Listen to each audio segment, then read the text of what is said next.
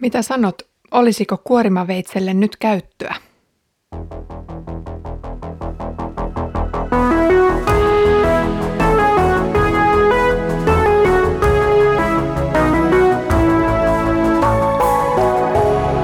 Kirjoitusten pauloissa.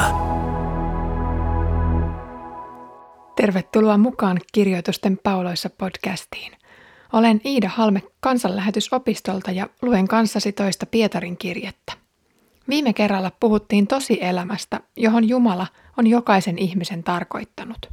Se alkoi ihmisen luomisessa, mutta menetettiin lankeemuksessa. Jeesuksen sovitustyön ja kasteen uudesti syntymän myötä tämä tosielämä alkaa uudelleen. Se saa täyttymyksensä taivaassa.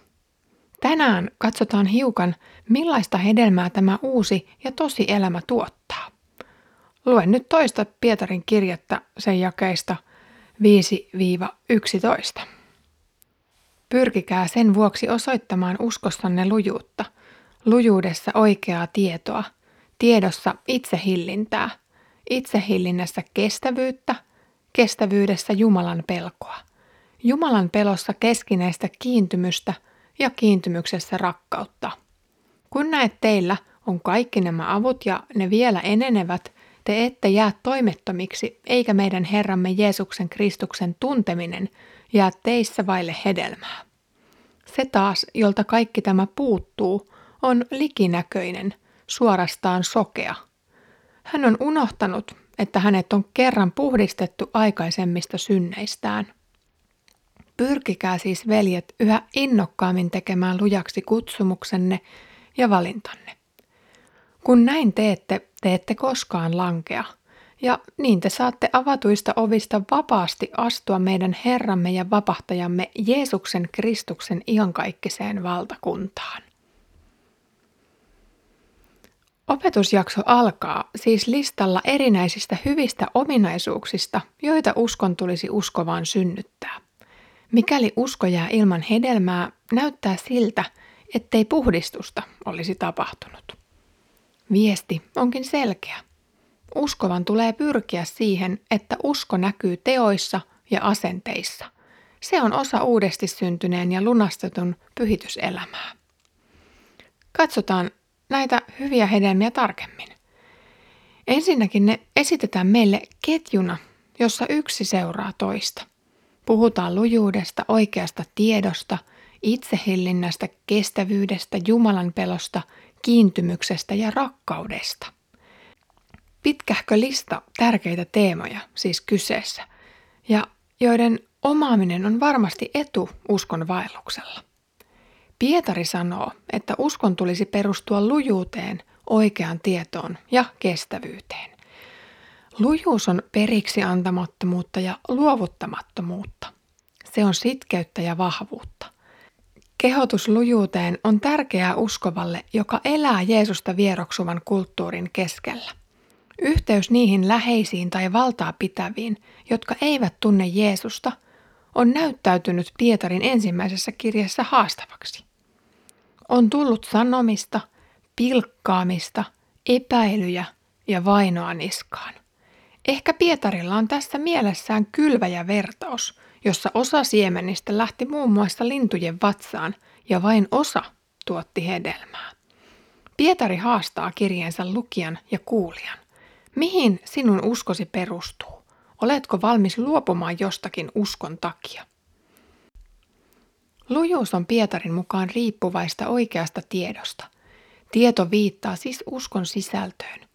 Uskovan tulee tuntea raamattu, joka on Jumalan ilmoitus. Raamatun opiskelu kurssilla tai itsenäisesti on siis korvaamattoman arvokasta pääomaa. Raamattua ja uskon oppia tulee tankata, jotta uskolla olisi sittenkin luja perusta. Sellaiset vaikealta vaikuttavat oppiaineet, kuten dogmatiikka ja apologia, ovatkin käyttökelpoisia ja hyviä. Niitä kannattaa omaksua ja oppia – omien kykyjen ja resurssien mukaan. Voi vaikka aloittaa katekismuksesta. Tiedon suhteen meitä kehotetaan itsehillintään. Mitä se voi tarkoittaa? Toki ainakin hillitään ruumista toteuttamasta lihan ja maailman houkutuksia. Taistelu syntiä vastaan on todellista ja aktiivista. Ei kannata jäädä tuleen makaamaan, vaan ottaa riskit vakavasti ja siten ottaa kaikki keinot käyttöön, kuten lastenlääkärimme totesi raudanpuuteanemian todettuaan. Nyt rajoitetaan maidon juotia ja lisätään raudan saantia. Mikä siis olisi se rauta, josta saadaan puhtia tähän taisteluun? Synnin perkaaminen ihmisestä on kuin sipulin kuorimista. Kun poistat yhden kerroksen, sen alta löytyy toinen. Mitä useamman kerroksen poistat, sitä enemmän kyynelet valuvat silmistäsi. Lopulta kouran pohjalle jää vain sipulin ydin ja homma oli lopulta oikeastaan aika turhaa vaivan näköä. Itsehillintä kulkeekin Pietarin mukaan kestävyyden kautta Jumalan pelkoon. Yhtäkkiä ollaan kaikki tietävän Jumalan edessä. Ei häneltä voi peitellä sitä, mitä sipulisi kuoren alla on. Pitää vain rehellisesti olla niin kitkerä kuin luonnostaan on. Jumalalla on sopivat öljyt ja kattilat, joissa hän miedolla lämmöllä kypsentää pahimmat höyryt pihalle, vaikkei siitä alkuperäisestä katkeruudesta kokonaan pois päästykään. Jumalan pelko saa aikaan myös keskinäistä kiintymystä ja rakkautta. Jeesuskin sanoi kerran, että rakkaudesta opetuslapset tunnetaan Jeesuksen omiksi. Kitkerän sipulin se pitää vuodattaa siis jostain ulkoisesta lähteestä. Todellinen Jumalan pelko alkaakin Jumalan rakkauden vastaanottamisesta. Kun näitä kaikkia on havaittavissa uskovan elämässä, Pietari toteaa, että usko ei ole jäänyt hedelmää vaille. Mutta entä, jos et näe hedelmää elämässäsi? Jos omassa suussa maistuu vain se kitkeryys. Ensiksi pitää muistaa, että raamattu kehottaa monessa kohtaa uskovaa kantamaan uskonsa hedelmää. Siis sitä, ettei usko jäisi ilman seurauksia. Toiseksi, joskus on vaikea havaita sitä hyvää, mitä ympärilleen säteilee. Kolmanneksi, uskon hedelmät eivät ole pelastuksen ehto. Ne toimivat enemmänkin indikaattoreina siitä, että eletään uskossa. Se, jolta hedelmät puuttuu, on Pietarin sanoin likinäköinen, joka on unohtanut uudesti syntymisensä pesun. Sokeus uskon todellisuudelle ja moniulotteisuudelle voi olla kohtalokasta. Fakta on nimittäin se, että vielä ei olla perillä ja vielä on mahdollista eksyä ja langeta uskosta pois. Vaikka pelastus ja taivaaseen pääsy on yksin armosta, langennut ja lunastettu ihminen voi ja pystyy tekemään valintoja, jotka ovat uskolle hyödyllisiä ja rakentavia. Pietari kehottaakin aktiivisuuteen toistamalla sanaan pyrkikää. Itse asiassa kreikaksi tämä sana tarkoittaa oikein kiirehtimistä ja tarkoituksenmukaista pyrkimistä.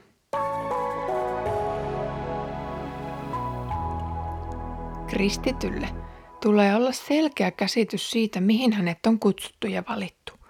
Uusi tosielämä ei tullut juuri sinulle sattumalta, vaan se on Jumalan hyvä suunnitelma.